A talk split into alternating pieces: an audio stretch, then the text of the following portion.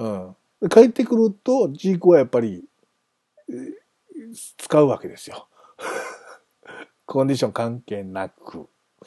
で、まあほとんど海外組を中心としたメンバーで固定されるんで、チーム間の競争っていうのがもうほとんど等しくなくなってきたつんですよね。そこでまあ以前さっき話したような圧力がまたも残るわけですよ。でヒデがね、まあ、当時ヒデがキャプテンをということやったらしいんですが、宮本にある朝コーヒーを飲みながら言います。ジーコに提案しようと思ってるんだけども、お前がキャプテンした方がいいんじゃないかと、アジアカップでの経験もあるしその方がいいと思うよということで提案するわけですね。ヒデは怪我のない状況などもあって代表チームから離れた期間も長かったので、まあ、多分そういう言い方をしたんじゃないかって宮本言ってますけども、残り予選は宮本キャプテンでやってもらおうというふうにやるんですが、まあ、あまり結果がチームがそういう状況でですね出ない、練習中の雰囲気も悪い、競争がないからもうね、まあ、はっきり言って控え選手からしてみたらメンバーがちんたらやっとると、それでもあいつら出るという中でね、その先ほどちょっと話していました三浦篤弘さんがポツッと宮本さんに言うわけですな。俺はワールドカップに出たいよと、俺もピッチに立ちたいと、子供の頃からの憧れたワールドカップのピッチに立ちたいんやと、これだけのメンバー揃ってるんだからいけるはずないやんと、あ、いやいけないはずはないやんかと、いけるはずないやんじゃあかんわな間違っちゃった、えらい間違いしちゃったな、言葉大事よね、うん、これだけのメンバーが揃ってるのにいけないはずがないって言ったんですよね、うん。まあ、いろんなしがらみとか感情がある中でね、そういう根本的な部分に触れた言葉やったんじゃないかということで、宮本はミーティングでですよ、その三浦篤弘さんにその言葉をみんなに伝えていただいたということなんですよね。まあ、それを聞いたみんなやっぱりそのね、いろんなことがある中でそういう根本的な話やなという部分の話が響いたんでしょう。その後の紅白戦はもう見違えるように、言ってしまえば、代表メンバーじゃない、レギュラー組が控え組を圧倒する紅白戦をするわけですよ。ね、それを見た三浦篤弘は、ああよかった、これで日本代表は負けて悔しいけどワールドカップに出れると確信したって言うんですよね。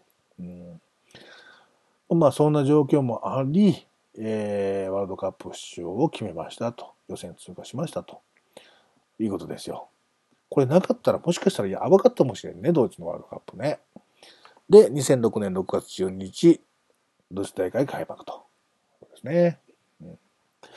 うん、日本は3度目、3回連続3度目の出場になるわけです。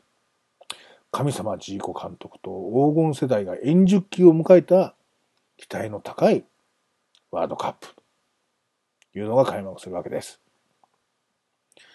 一次リーグは第1戦オーストラリア戦ですね。この試合がこのチームの象徴する試合になってしまったのでちょっと詳しめにいきますが、前半26分に日本先制します。まあちょっと中村俊輔の中央へのクロスにね、なんかごちゃごちゃごちゃっとキーパーにもぶつかりながらみたいな感じで誰も触れずそのままそれがゴールしちゃうみたいなことでしたけども、入っちゃったというので先制するんですね。その後にディフェンダーの坪井、今レッツにいるのかな、坪井はアクシデントで足の痙攣、肉離れかと思ったけど痙攣っていうふうになってましたね。途中退場しちゃうわけですね。で、交代枠の一人を使った。まあこれについて坪井さんはね、ちょっとねかわいそうな言い方で、もう自分がそういうトラブルがあってね、足のトラブルがあってプランを変えてしまった、申し訳ないことしたって言うんだけど、まあ、怪我やもしゃあないよね、坪井さんもね。で、ここでですよ、オーストラリアの監督、ヒディング監督が動くわけですね。後半8分にフォワード、ケイヒル投入。後半16分、ケネディ投入。ケネディ、名古屋にいますね。今あんまり出てないな。で、後半30分、アロイージ投入ということで、もう攻撃陣を次々と投入していって、攻撃を厚くしていくんですね、オーストラリアの方はね。ただ、この状況を見た中田秀はやっぱりチャンスだと思ったわけですよ。守備が手薄になるっていうことでね。彼はこう言ってですね、日本は疲れてましたと。正直疲れてました。でも、それ以上に相手はもっと疲れてましたよと。相手の守備が崩壊している中、また相手は攻撃に人数を投下してくると。さらにディフェンスはボロボロで、日本の攻撃を止めるだけの力はすでになかったんですと。いう中で、日本ベンチ動きます。後半36分。日本フォワード柳沢に変えて、フォワード小野を投入するわけですね。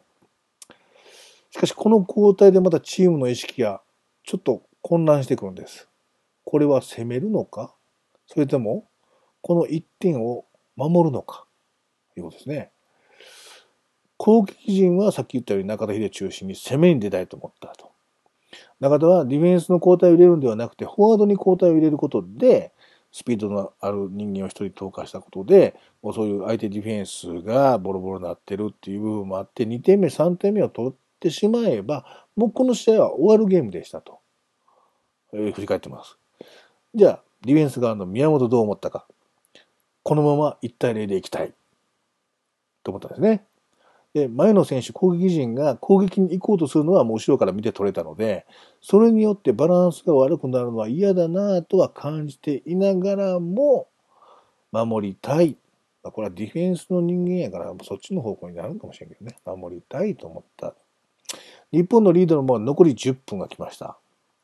追加点を取りに行こうとする攻撃陣と1点を守りたいと思う守備陣の間に、やっぱりスペースはどんどんできてくるんですよ。これ試合見てたら本当にそうなってますね。2列目と3列目のところがパックリ開きます。で、攻めに行って取れなかった、次相手が攻撃を始めるんだけど、そこにスペースあるから、ポーンとそこ入れられたら、もうあとディフェンス3人だけみたいな状況ですよ。向こう元気なフォワード陣3人がドーンといってるみたいなね、いう状況の中、後半39分にロングスローからゴールの前の混乱があり、ケイヒルに同点弾を決められると。ここで同点になるんですね。さあ、同点になって、さらにこの攻撃陣と守備陣、日本ですよ。思惑がずれていくわけですよ。ね。宮本は言います。ショックでしたと。ショックだったけども、1対1の勝ち点1を取って、この大会をスタートすることは悪くはないと思ったと。一方、中田の方。もしかしたら2点目を取れるかもしれない。この後ね。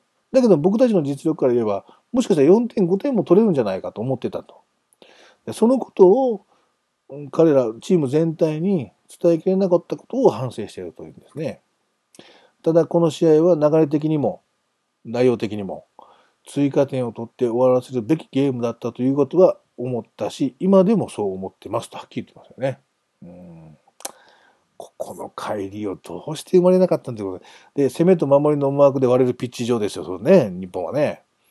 で、そこで僕は疑問を感じるわけですよ。野球を長く見てきた僕は疑問を感じたわけですよ。ね、試合中の選手が同じチームでですよ。味方チーム同士で思惑が違ったまま試合を、それも終盤の勝負どころの部分で、そういう、さらに言うともっと、大きな舞台の中で、そんなことが起こり得るのかって、不思議でしょうがないんですよ。ただこれがね、サッカーっていうスポーツの、特徴ではあるので、野球の場合はタイムつってね、マウンドで集まるなり、打席の選手を呼ぶなりですよ。攻守交代の間でゆっくりエンジンを組み、対策を練るとか、伝えるとか、1点取りに行くぞ、とかね、よし、守りに行くぞ、っていうのをね、敬遠するぞとか、いろいろあるじゃないですか。それで伝わるんですよね。だから、そのチーム間で意思疎通ができないまま試合をしてしまうっていうことは信じられないんですけど、サッカーではそれがあり得た。特に、この時は監督ジーコですよ。自主性を重んじたジーコはピッチ上で選手が考えろっていうことですよ。それも拍車をかけたんじゃないかと思いますよ。今、例えば、日本代表で言うと、アギーレさんなんかはね、ピッチ上でフォーメーション変えたりするとき、サイン出しますよね、指立てて。皆さん見たですかね、この間の試合とか、オーストラリア戦もそうでしたけど。指立ててサイン出したりするんです。それでフォーメーション変えたりするんですね。あるいは僕が見てる神戸の J1 の神戸のですね、これあんまりないと思うけど、足立監督はホワイトボードに番号でフォーメーション変えたりしますもんね。で、これみたいな、こんな感じでみたいな、やるときありますけれども。まあ、伝える方法がないって言えばないんでしょうけど、でもやろうと思えばできるはずなんですけどね。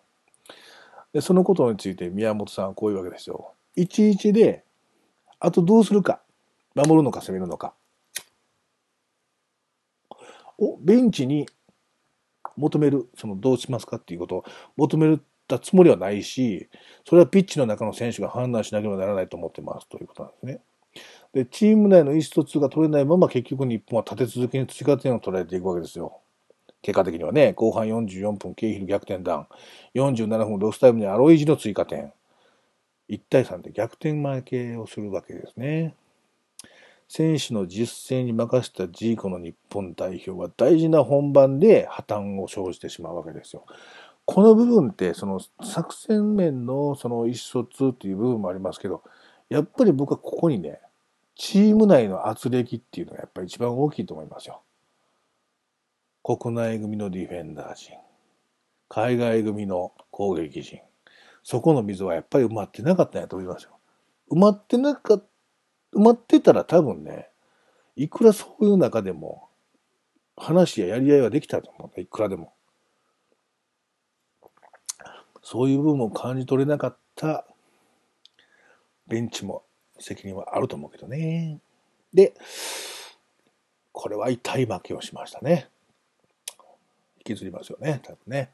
このオーストラリア戦後の練習でね、まあ、日がちょっと空きますからね、2戦目までにね、その練習でね、異変が起きるんですね。ジーコが初めてディフェンスのやり方を細かく言い始めました。ここに来て、なんでみたいなね。で、このままなら何点でも取られてしまうぞと。これとは話にならんぞなんてことを言い出しながらですよ。高原もっとハーフウェイラインまで下がってきて守備をしろとか、いろんなことを言い出したんですね。まあね、しょうがないやろけどね。で、第2戦クロアチア戦は0対0の引き分け、まあ、決め手を欠いて、そして第3戦はブラジル戦。1対4の惨敗ですよね。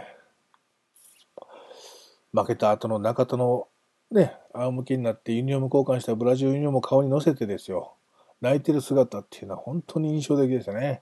もう彼はワールドカップ前にも引退っていうのをある程度やっぱ決めてて、この大会にかけてた部分もあっただろうし、自分たちもその黄金世代って言われてね、円熟期を迎えたわけで、本人たちも期待したワールドカップだったと思うけれども、残念なね、悲劇ですよ。これは中田秀がね、だからね、ちょっと前回も言ったけどね、この人がね、もっと違うチームであれたらもっと輝けたんじゃないかななんてことは思わずにいられないんです、僕はね。で、やっぱりその、感覚、その試合の感覚っていうのもさっきの話です。じゃあ、オーストラリア戦の話もそうですけども、試合をどういうふうに見ているのかという部分の、目ですよね。もう長けてるし、ここについていけなかったのかなーって悔やまれるところありますよ。で、川口は言います。大事な時にチームが一つになれなかった。チームとしての一段階はなかったですね。ってはっきり言うんですよね。多分そういうことでしょうね。でも、ね、中田は振り返るんです。2002年まで築き上げたものが土台にあって、初めて2006年のジーコが言う個人個人のクリエイティブは差を出さずというような段階をステップしていくところだったんだけれども、最終的に気づいたのは、2002年までのものとは別のものを、一回今までの部分を外して、で、新しく2006年のサッカーっていうのを置き換えてやらなきゃいけないというふうに思ってしまってたチームになってたと言うんですよね。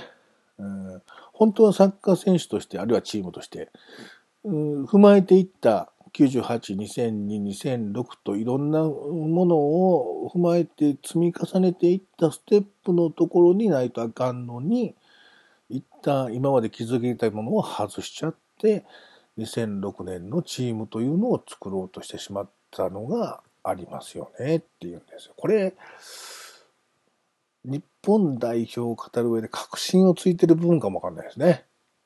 監督が変わってサッカーが変わる。また一からやる。メンバーはそんなに変わるけども引き継いでる部分もあるっていうことでね。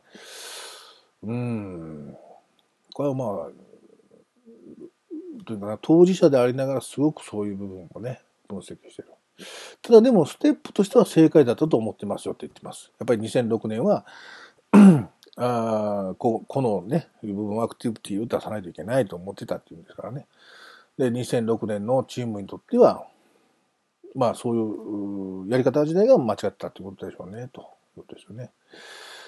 で宮本も言いますね。アジアカップの時のチームの一体感、国内組でやった一体感を保てなかった、その一体感っていうのは作るものなのか勝手にできるものなのかわからないですけどねって言うんですけど、宮本それは違うやろうと僕は思うわけですよ。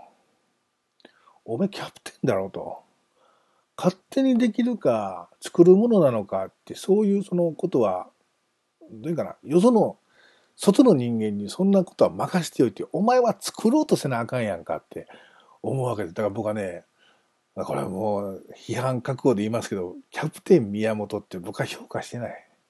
正直。好きになれない。いや、冷静に分析してね、だから知的に話する彼のっていうのはね、やっぱりね、魅力的ですよ。だけどね、そうじゃないねんキャプテンってな。稚拙でもいいのよ。熱くまとめないとって思うわけ。で遠藤ですよね。遠藤はね1試合も出れなかったんですけど、遠藤は1試合も出れなかったけども、ワールドカップなんて出れない選手がいたら当たり前なんでねって言うんですよね。それは何とも思ってないですよみたいなこと言ってましたけどね。これも残念なワールドカップに入りますね。僕はこれワースト2位にしてますけどね、順位的には。皆さんはいかがでしょうか。もったいないみたいなね。しょうがないんだけども。で、このドイツのワールドカップですよ。G5 の自由なサッカーね。海外で経験を積んだ選手を中心にしたチーム。期待の高かったというかな。ワールドカップなんだけども、勝てなかったんだねということですよね。日本これからどういうサッカーを目指していけばいいのかと、子なのか組織なのか、僕から言わせたら極端すぎてもう間ないんかみたいな話ですけど、でサッカー協会が選んだのがイビチャ・オシムさんですよね。旧ユーゴスラビア代表の監督として数多くの国際舞台も経験し、ワールドカップではベスト8まで上り詰めた方でございますけれども、彼の持論というか、彼は当時ね、ジェフの監督でしたもんね。ジェフ千葉。ジェフ千葉って言っていいんかな。ジェフ市原なのかな。ごめんなさい。ちょっとそこら辺あれですけど、ジェフの監督で、彼は監督、日本代表の監督を聞けるのをどうしようかってすごく悩んだらしいんですが、やってみようということでですよ。ね、就任会見で、日本人の良さを生かしたサッカーが目標だと。日本人の良さとは何か、ね、いうことですよ。で、当時ジェフのその監督やってましたんでね、日本人の特徴っていうことで言うと、豊富な運動量を生かしたサッカーなんだということで、ジェフではそれを実践していたわけですよね。選手は90分間走り続けて全員でゴールを狙うんだと。そのジェフ千葉は低迷から J リーグ上位まで引き上げていくわけですけども、日本代表は日本人の特徴である豊かな運動量を駆使する必要があると語る彼なら、強い日本が作れるんじゃないかと日本サッカー協会考えたわけですよ。ねえ。で、このオシムのサッカーですよね。考えて走るサッカーなんて言われてますけども、対戦した川口 J リーグでね、川口はどう言ってるかっていうと、J リーグで千葉とジェフと試合をしたと。その時は、彼のチームのサッカーに衝撃を受けたって言うんですよ。次から次と選手が出てくる。彼にしてみたらキーパーなんで、向かってくるわけですよ。どんどん次の選手が。しかも完全に試合をコントロールしているという中で、非常にスペクタクルなサッカーを展開していくということで衝撃を受けるわけですよね。で、オシムのサッカー観としてはですよ、勝つために最も大事なことは、試合の主導権を握ることだと。頭を使い走り回って相手を翻弄することで、我々が試合を支配するんだということですよね。これがオシムのサッカー、考えて走るサッカーという部分の話ですね。オシム語録なんていうのもありましたね。一見何言ってるかよくわからないいうようなことですけど、まあ、この当時僕もよく覚えてる、ビジネス書とかよく出ませんでした？オシムの言葉に学ぶビジネス、言葉じゃない、なんかそんな感じの、なんかハウトゥー本、僕が大好き嫌いなハウトゥー本、いちいちもうそんなビジネスに結びつけんでもいいんじゃって僕は思うんですけど、いつもね。オシム語録なんか紹介しようか。何がいいかな。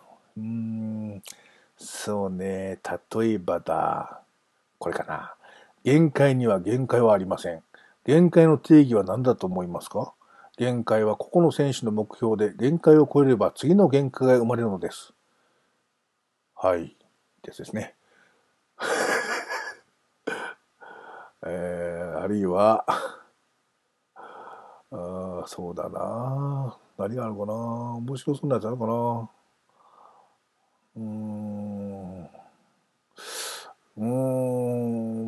まあいいか。あ、これが有名なのかな。肉離れと、選手が肉離れしたことによってね、肉離れ、ライオンに襲われた野ウサギが逃げ出すときに肉離れしますかと。準備が足りないんだ。私は現役の時は一度もしたことがないよ。みたいなね。野ウサギですかと。いうことですよね。あ、これもよく言うね。日本人はシステム議論が好きらしい。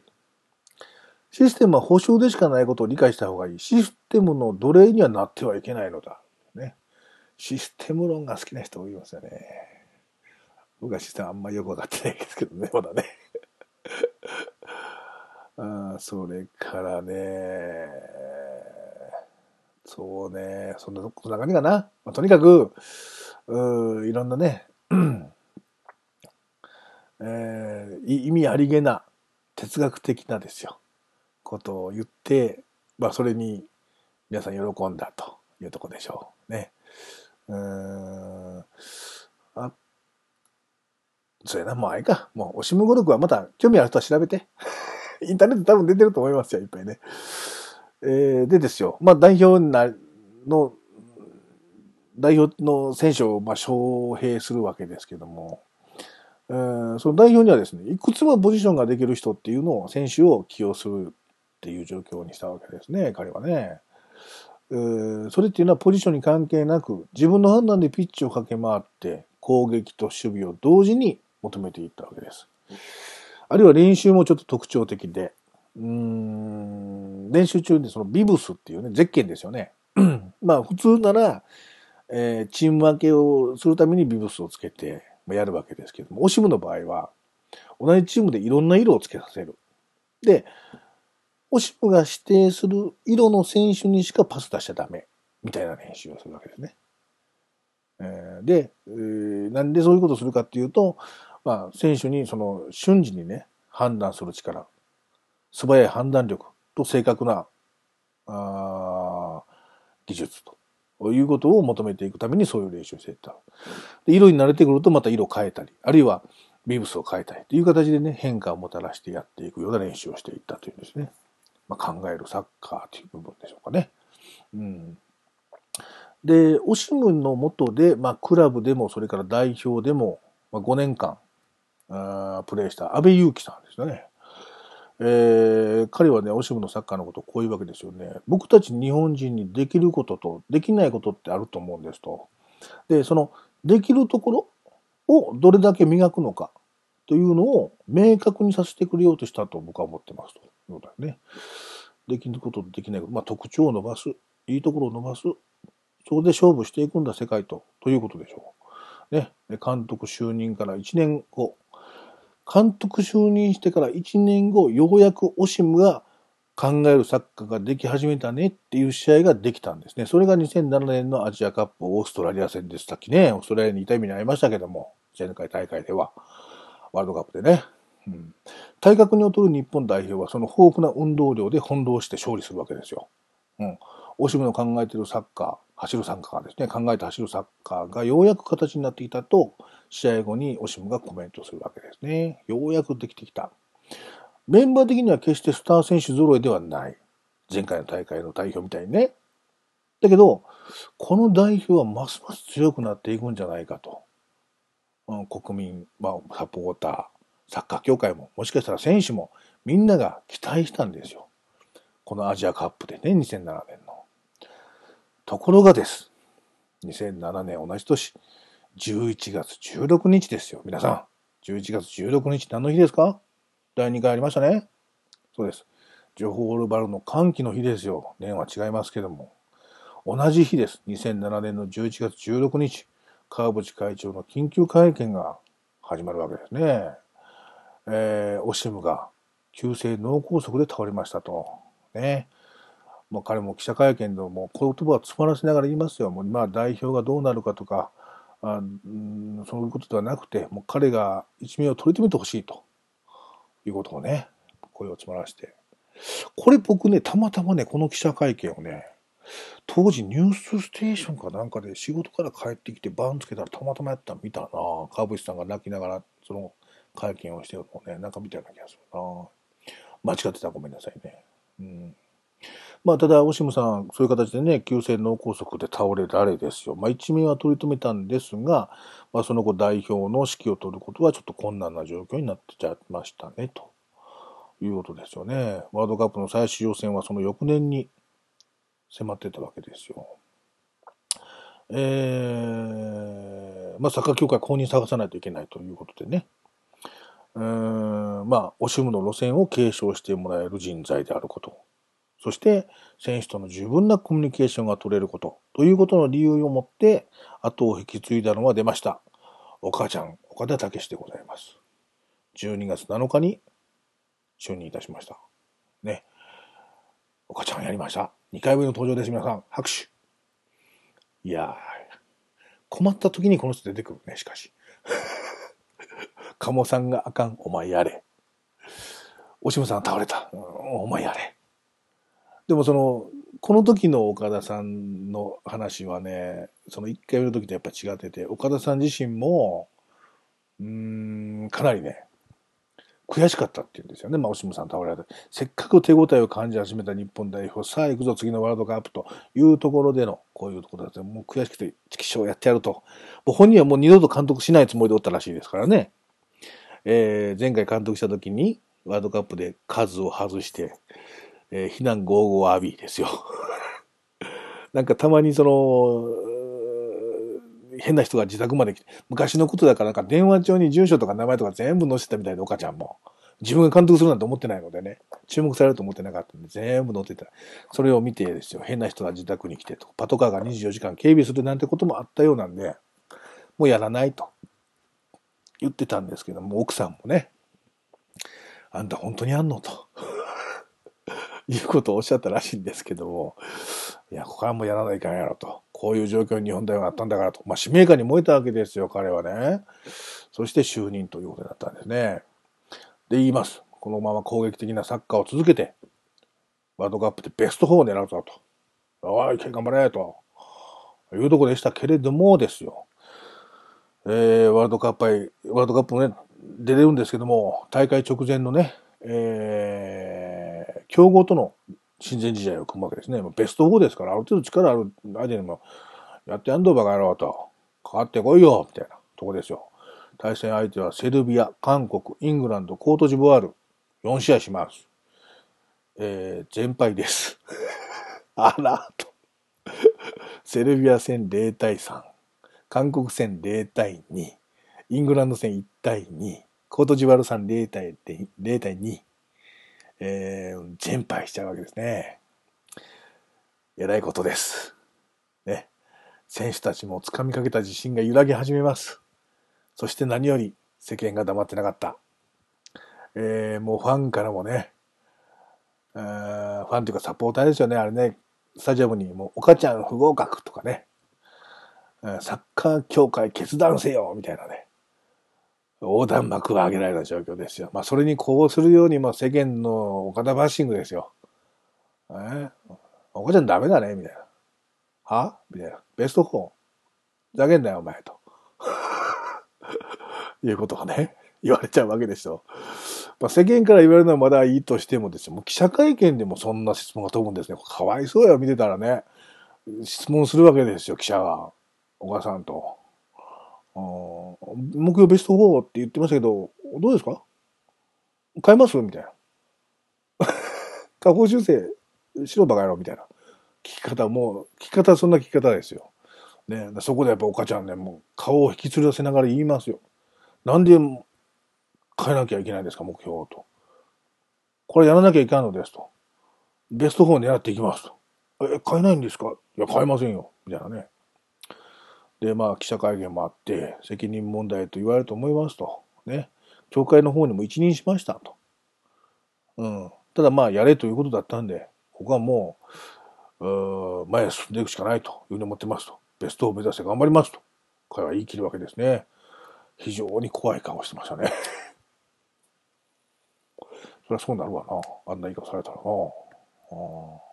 いうとこで、南アフリカに乗り込んでいくわけですよ。南アフリカに入って練習日程を変更することになりましたね。これも実はその4連敗の途中、後半3戦目か4戦目終わる前ぐらいにですよ、岡田監督の方から強い要望がサッカー協会の技術委員長原博美さんのところに入るわけですね。練習試合させてくれと、できれば代表チームと紅白戦、まあ、じゃなくてその代表チームと練習試合をしたいということでね。原さん言います。南アフリカでもう練習試合しないという話はもう最初から話してましたと。まあ、だけども、監督から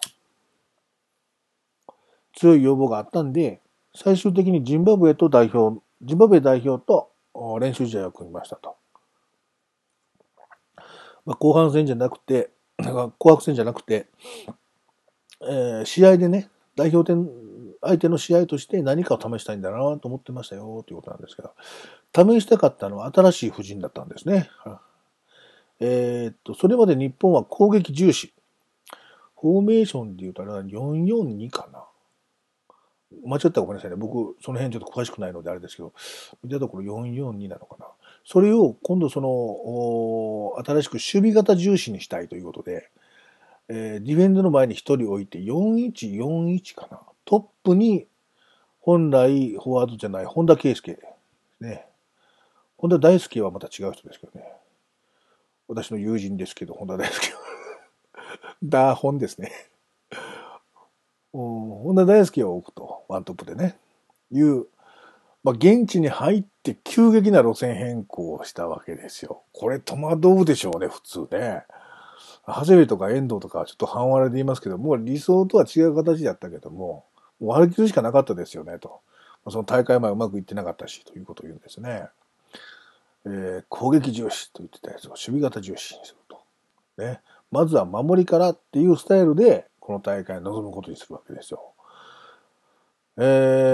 まあ体を張って守り抜いてポゼッションは相手よりも低くてもボールを奪えば数少ないチャンスに結びつけてそのチャンスにかけようという作戦ですわね。さあ、南アフリカワールドカップ始まりました。予選リーグ1戦目がカメルーン戦ですね。これに1対0で勝利するんですね。これよく守ってましたね。で、2戦目オランダ戦は0対1で敗戦。1勝1敗。決勝ラウンド進出をかけた第3戦はデンマーク戦ですね。これは3対1で勝つわけですね。本田圭佑のブレ玉フリーキックみたいな。ありましたね。遠藤やっとさんの芸術的なフリーキック。ね。なんかもあって。岡崎のゴールもあったりなんかして。で、3対1で勝ったと。予選リーグ3試合で2失点。ね。いうことで、決勝トーナメントに進出するわけですよ。ね。で準々決勝はパラグアイ戦ですね。残念ながら0対0延長戦も含め PK まで行きましたけども PK 戦3対5で惜しくもベスト8ならずと。惜しかったね。惜しかった。これ惜しかった、これよくあれですよね。この大会の後細かすぎて伝わらないモノマネとかね、神奈月さんがやってましたね。駒野のマネをね悔しがるうーっていうやつのねやってましたね。細かすぎちょっとモノマネの話していいですか雑談しますけど、皆さんモノマネ好きですかね。僕はモノマネの中でね、やっぱりね好きなのはね、細かすぎて伝わらないモノマネですね。そこ切るかっていうね。で似てる部分もあってですよ。似てる部分もあって、そこ切り取るんかっていうことでね、その一文を切り取る中でこう楽しめるみたいなね。こうモノマネでもほら、すっごい本人に歌が上手い人とかね、喋り方が上手い人っているじゃないですか。僕あんまりそこだけのやつって面白いと思わないんですけど、だ昔のモノマネが流行った時なんかコロッケが大好きだったわけですよ。あの人ある一部分をこう誇張してやるじゃないですか。ああいうのが好きなんですよね。だから今、伝わらないものまでっていうのは大好きです。何の話してるんでしょうね。じゃあお前できんのかっつう話ですよ。細かすぎ。できますよ、僕だって。皆さんできますか？よし、じゃあよし。じゃあね、何行こうかな。そうね。よし、わかった。でね、オリックスの主催ゲームで、京セラドームとかホットモットでね、打席になかなか入らないでおなじみの伊藤光くんが打席に立つ時のチャンスの時に観客を煽りたい時のスタジアム DJ。 8番ちょちょ伊藤やうどうですかこれで、ね、オリックスファン大爆笑。今あるあるあるみたいなね、オリックスファン以外の人はちょっといたはみたいなのあるかもしれない。これは面白かったよっていう人は RT リツイート、よくわからなかったけども笑えたよっていう人はお気に入り登録をお待ちしております最近ツイッターでよくそんな流れませんかね。なんかこう思った人は RT、 こう思った人はリツイートみたいな。僕の場合はどっちもいい評価しかやっちゃダメみたいなじゃあ皆さんそれをお待ちしておりますのでね、僕はリツイートとかああいうの系はもう鬱陶しいので承知しないようにしてますけれどもねね、なんで僕今あれですね、野球をしたんでしょうね。今サッカーの話だったよね。